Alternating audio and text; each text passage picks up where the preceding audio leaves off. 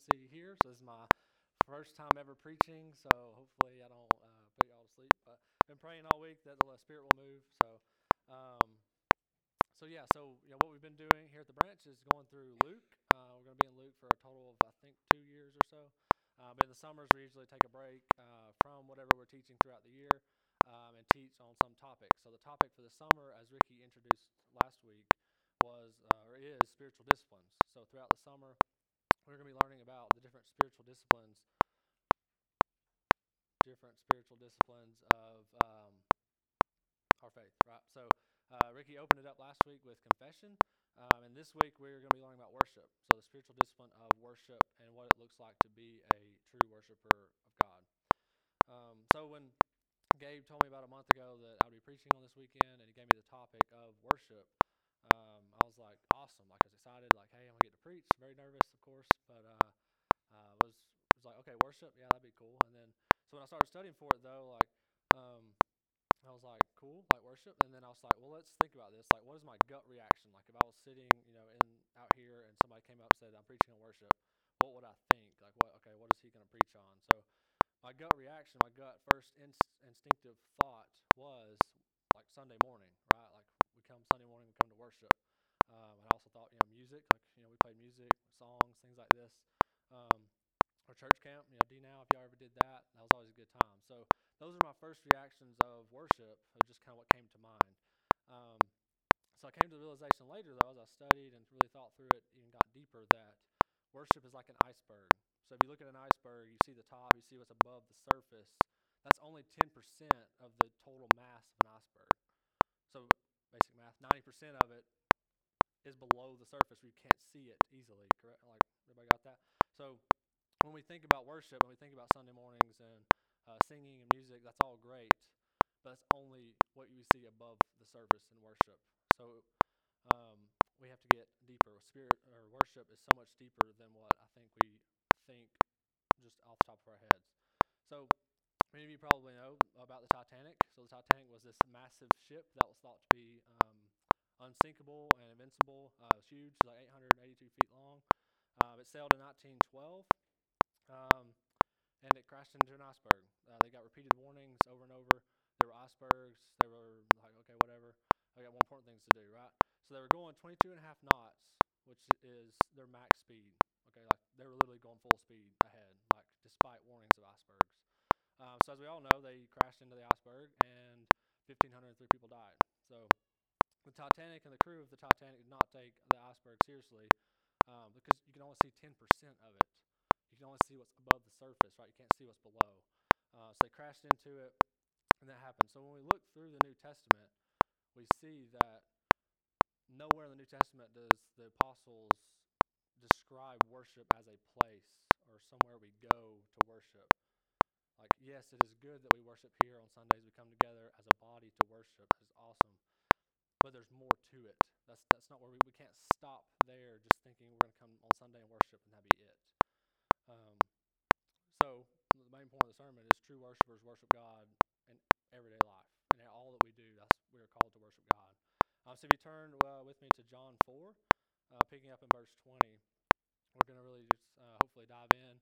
Obviously, I'm not trying to get up here and, and cover 90, the 9% we don't see in worship, but hopefully we can at least get below the surface in worship and kind of have a basic understanding of what's going on. So, John 4, verse, starting in verse 20, says this Our fathers worshipped on this mountain, but you say that in Jerusalem is a place where people ought to worship. Jesus said to her, Woman, Believe me, the hour is coming when neither on this mountain nor in Jerusalem will you worship the Father. You worship what you do not know. We worship what we know, for salvation is from the Jews. But the hour is coming and is now here when the true worshippers will worship the Father in spirit and truth.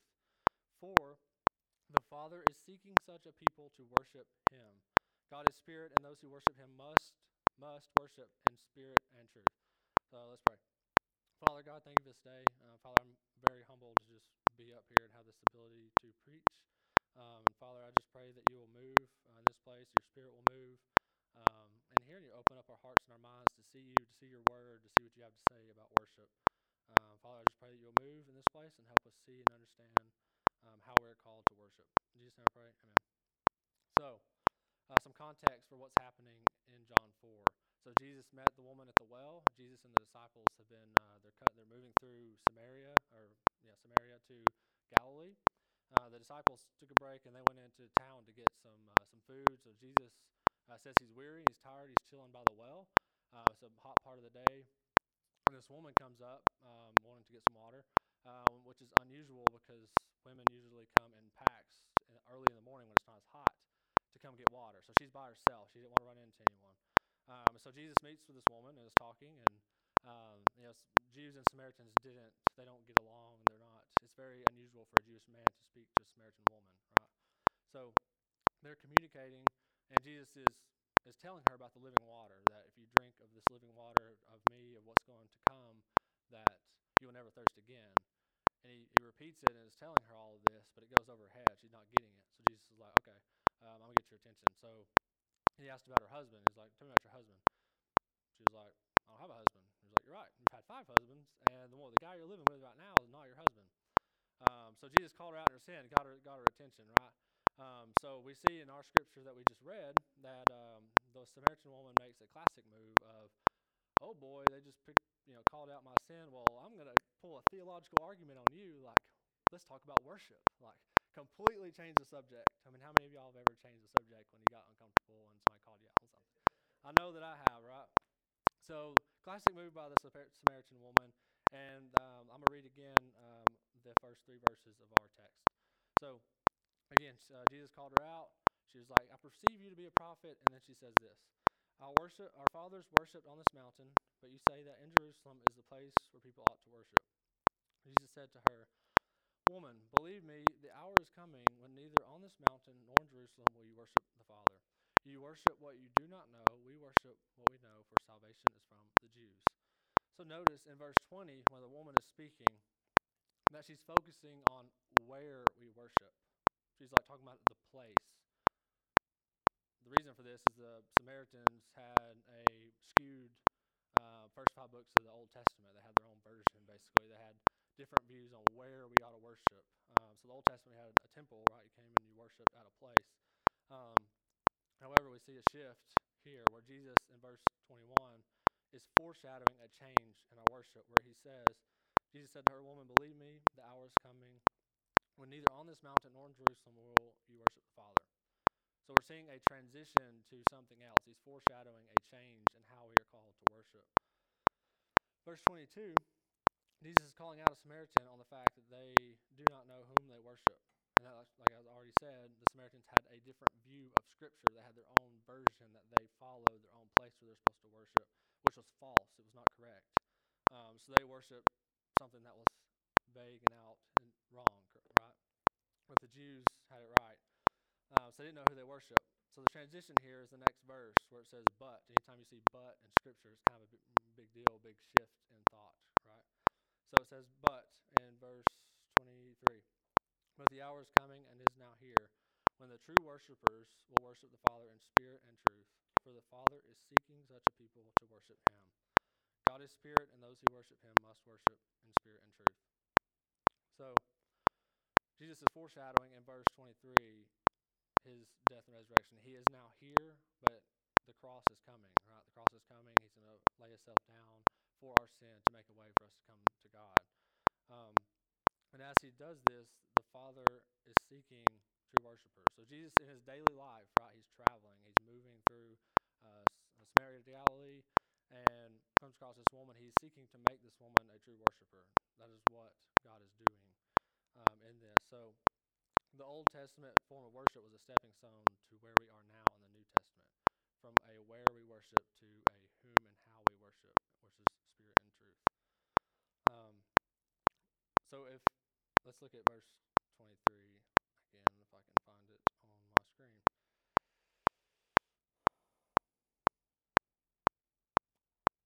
Don't know where it went. Either way, I got it off the top of my head. So uh, where it says Jesus is seeking a true worshiper, right? So seeking a true worshiper, why? Like, why is he doing this? God of the universe is seeking out a people. That's kind of a big deal. That it's it's not us doing it. We're not having to go climb a mountain to go find God or go do whatever. The God that created everything, He created you, created me, created the universe, is seeking, says He is doing something. He is seeking a people to worship Him. That is why. That's, that's why he's seeking a true the true worshipers, like the Old Testament stepping stone to what is now the true worship. Right? God is seeking out a people to worship Him. That is why we're called to worship. If you're in Christ, if you have the Spirit of God in you, we are called to worship God in all that we do. So, know, probably wondering, okay, cool. Like we're supposed to, you know, called to worship. God is seeking us out. Um, probably wondering how the heck do we do this? Like, how, how does this work? How does this play out, right? So, again, we see the shift from where we worship to now whom and how we worship in spirit and truth. And truth, both together. So, hopefully, I will help all of us and myself understand what that means and break that down because a lot of my studying and trying to understand this text was spent on what in the world that looks like. How do we worship in spirit and truth?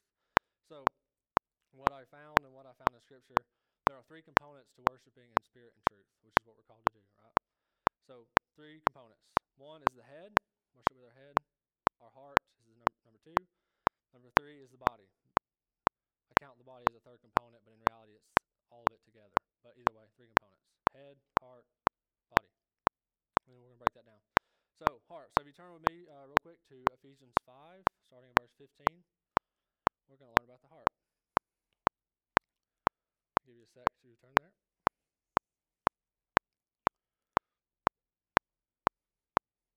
All right, so Ephesians 5, starting verse 15. Look carefully then how you walk, not as unwise, but as wise, making the best use of time because the days are evil.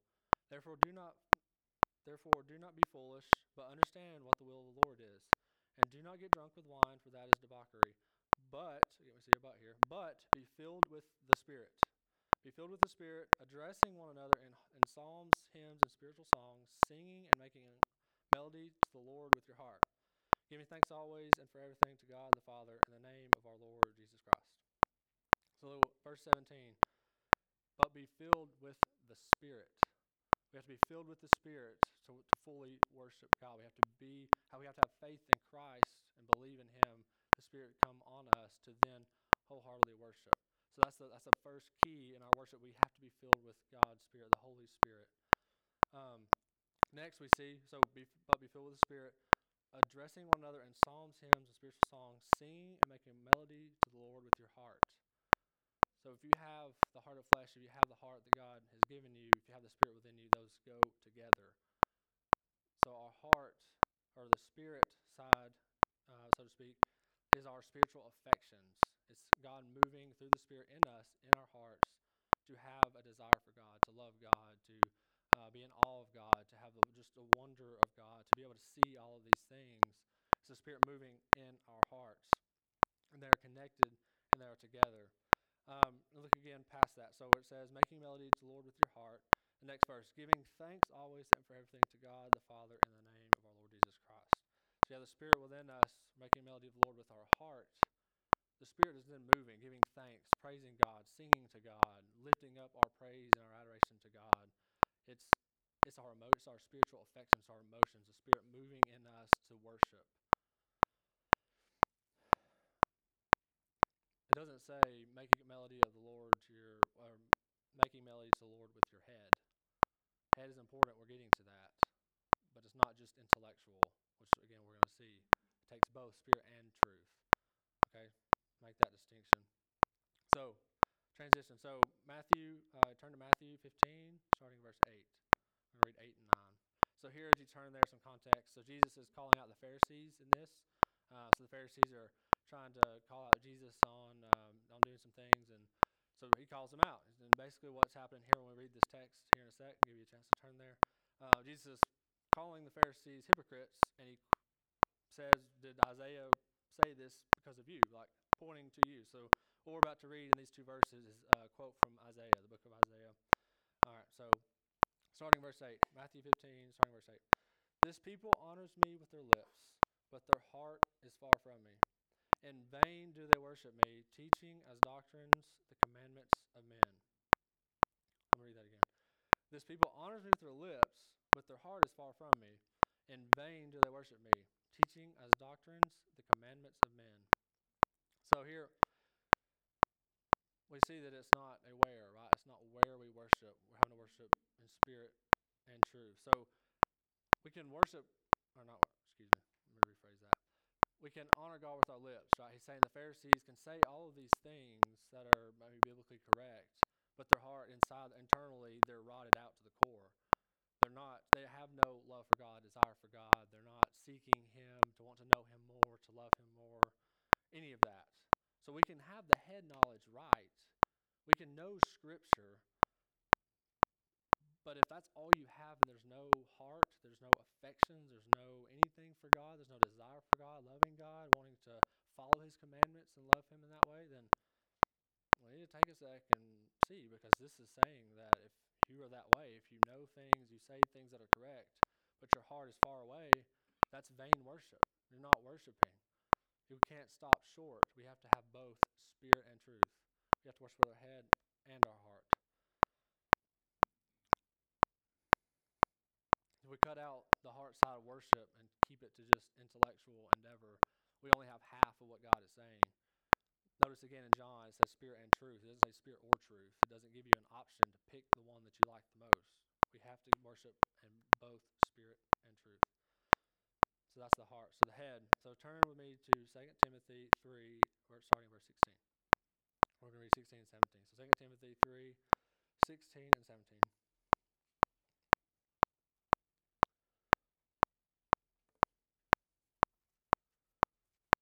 Uh, turn there. So this is Paul's letter, second letter to Timothy, charging him um, with preaching of the word and talking about Scripture. So here we go. So starting verse 16. All Scripture is breathed out by God and profitable for teaching, for reproof, for correction, and for training in righteousness, that the man of God may be complete, equipped for every good work. I'll read that one more time. All Scripture is breathed out by God and profitable for teaching, for reproof, for correction, and for training in righteousness, that the man of God may be complete, equipped for every good work so that we see scripture, the, um, the foundational importance of scripture here that it is, good enough, it is complete, it is made so that it can teach us and be complete in itself, in the Word. Um, and in doing this, God gave us this. God gave us His Word so that we can know Him, so that we can love Him, so that we can know who He is, what He's done, what He's doing in our lives, what He's doing uh, around the world. Um, so if we don't know Scripture, if we don't spend time in His Word, we can't worship in spirit and truth because the truth will be far away. We won't know Him. You have to know whom you worship. So, a word of caution as I'm about to bridge it to bring these two full circle and bring it together. But a word of caution. I imagine, because I know and for me that I lean more, uh, for me, I lean more towards truth. I like when it comes to worshiping in spirit and truth, I lean towards truth. For me, like I like to learn, I like to read, I like to know things, I like to share things, all this stuff. That is where I lean. I'm not all that of an emotional person.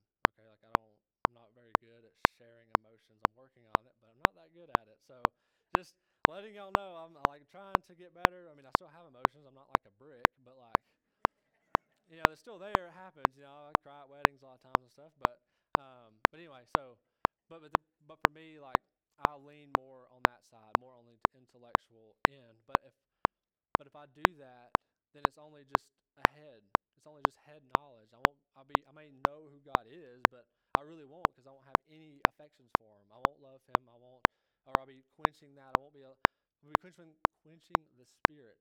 We won't be allowing the Spirit to move in us, to move those affections. We'll be blocking them out. And a lot of times, I think men. I'm a man. Last time I checked, so I think men typically um, typically um, focus and lean on this side. Like we're not typically emotional people, men, right? We want to be tough. We want to be the man of the house, all this stuff.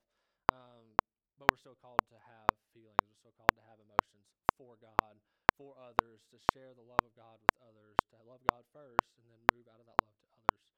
Um, so be cautious of this. To know, to know yourself, to look at yourself, like which side do you lean?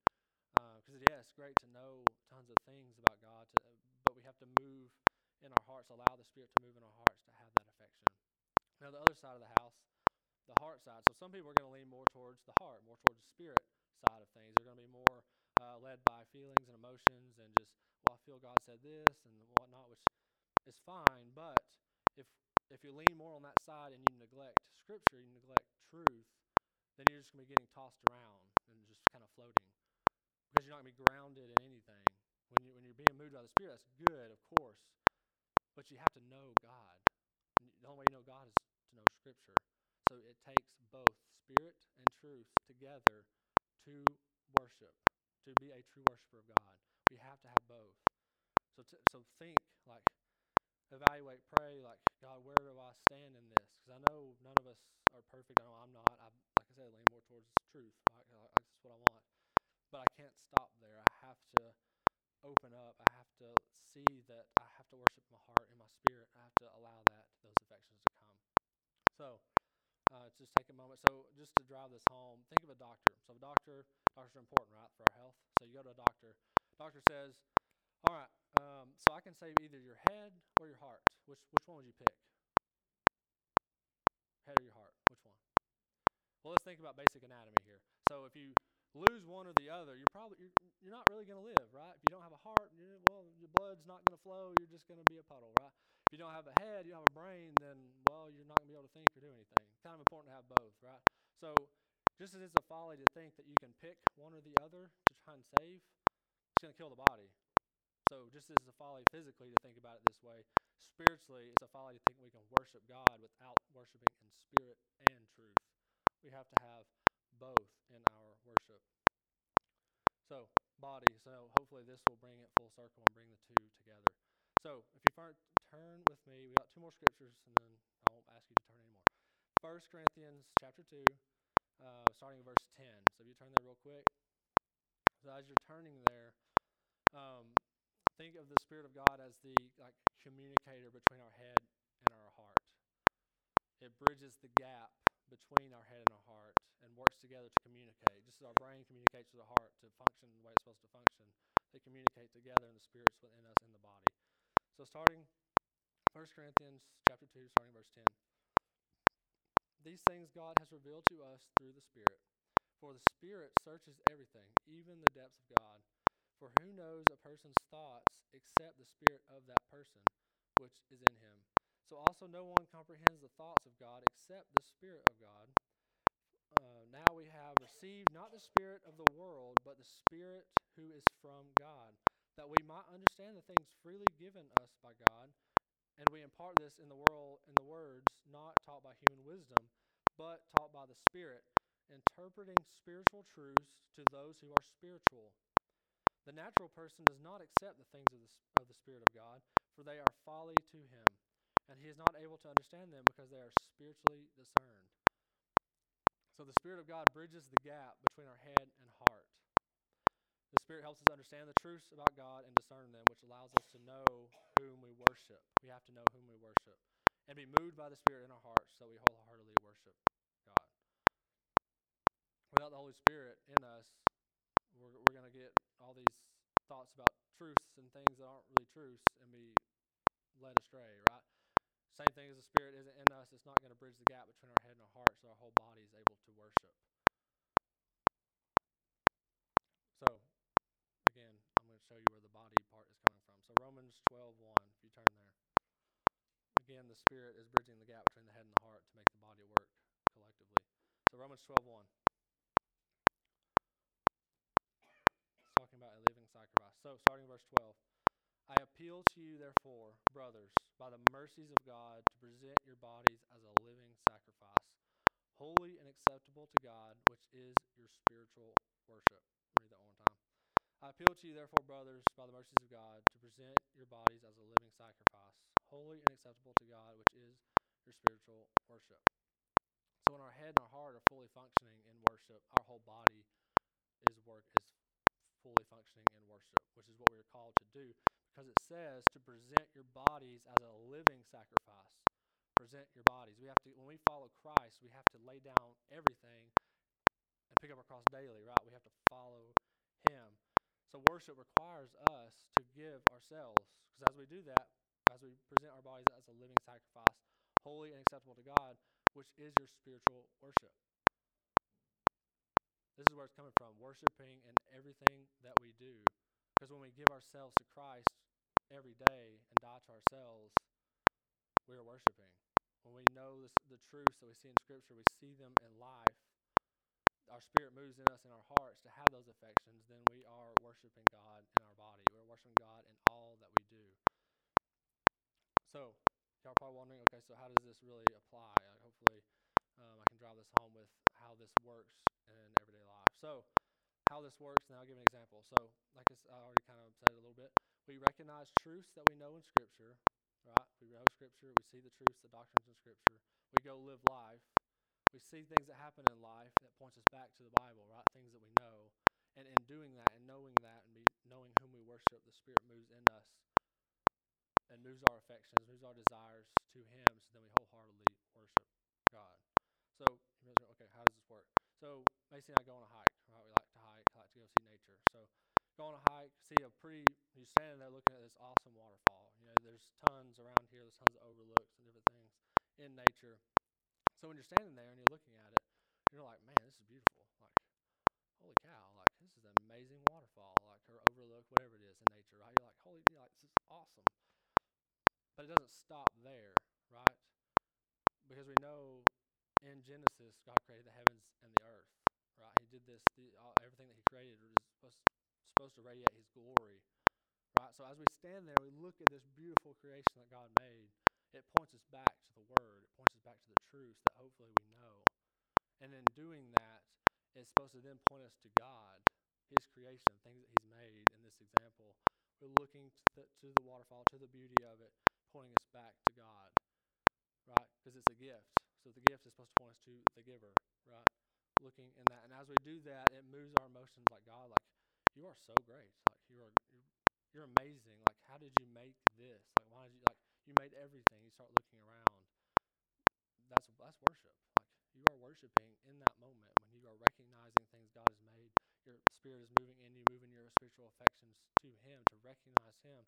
You're worshiping. You, we don't have to come here on Sunday just to worship. Because if we stick to that, we're stuck on top of the iceberg, right? We're not getting to the depths of what we're called to do. We're called to glorify God in everything that we do, right?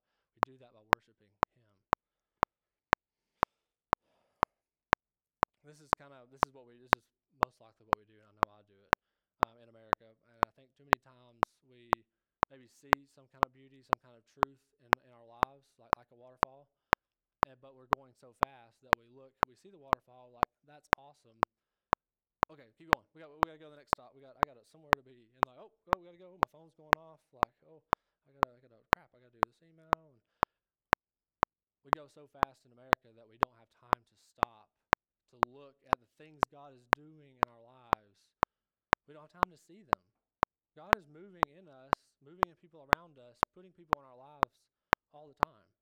But when we're going so fast and so busy and have all these things to do, we don't have time to stop and to recognize them. And when we don't have time to stop and recognize them, we're not going to be the spirit's not we're not going to be moving in us to point us to God. We're going to forget. We're just going to keep going, right? We're going to drive by that waterfall, that beautiful creation that God is pointing us to God, and we're just going to lose it because we're going so fast. So my challenge to you is to slow down because God is moving in you. God is putting people in your lives to talk to, to minister to, to love on, to serve. God is doing things, calling you to do things, to step up, to, to just love Him, spend time with Him in His Word. But we go so fast in America, and I'm guilty. I do it all the time, especially with school and everything. It's like, well, we miss God. Like, you, you can't stop and reflect on anything if you're going 120 miles an hour, right? Like, you're gonna see something cool, but it's gonna be like three miles back, right? Like, okay, cool, that's gonna be it. We have to slow down. So I encourage you and challenge you to slow down and to spend time with God and to look when you when you wake up. Like preach the gospel to yourself in the morning. Just remind yourself of those truths so that when you go out that day, you have your mind is kind of already on those truths and you can look with that lens. Because as we saw in First Corinthians, that the natural things are, are, spiritual things are not. If you're a natural person, you can't see the spiritual things of God, right? So we have to have that mindset so that we can see what God is doing around us and not miss it. So, true worshipers worship God in all of life. That's what we're called to do. So, as landing the plane, uh, we're about to go into time of communion. Um, so, communion, prime example of a way to worship. Go, we go back there as believers to break the bread, represents Christ's body, truths that we know, right? Dip it into the juice that represents Christ's blood on, that He spilt for us on the cross to make a way for us to be with God. We see these things and I hope and pray that as we think through it, as we take communion, that the Spirit moves in us. If, if we love God, if we've been born again, the Spirit's in us, then I hope that that moves affections, that God is seeking after you and you and you. That is worship. Seeing the truths that in life that we know are true in Scripture and the Spirit moving in us, moving in our hearts and our affections. So, prime example of moving into communion. So, you're you know, for the non-believers in the room, if there are any, uh, we love you. Um, this is, but this is a special time for us as believers to think back and reflect on what Christ has done for us. Um, if you would like to know more about communion, or about anything that was said, please come see me or really Gabe, whoever, Carlton. Um, just come see us at the end. So let us pray. Father God, thank you for this day. Uh, Father, I just pray that you will move and um, move in my heart and mind and everyone in here that we will know, like, true worshipers worship God, worship you in all of life. That we're not called to just come on Sunday to worship, but we're called to worship you in everything that we do and to give our bodies to you as a living sacrifice. So, Father, I just pray that you'll write that on my heart and my mind and all of our hearts and minds in here, and just pray that you will move. Um, Father, we love you and we praise you and thank you.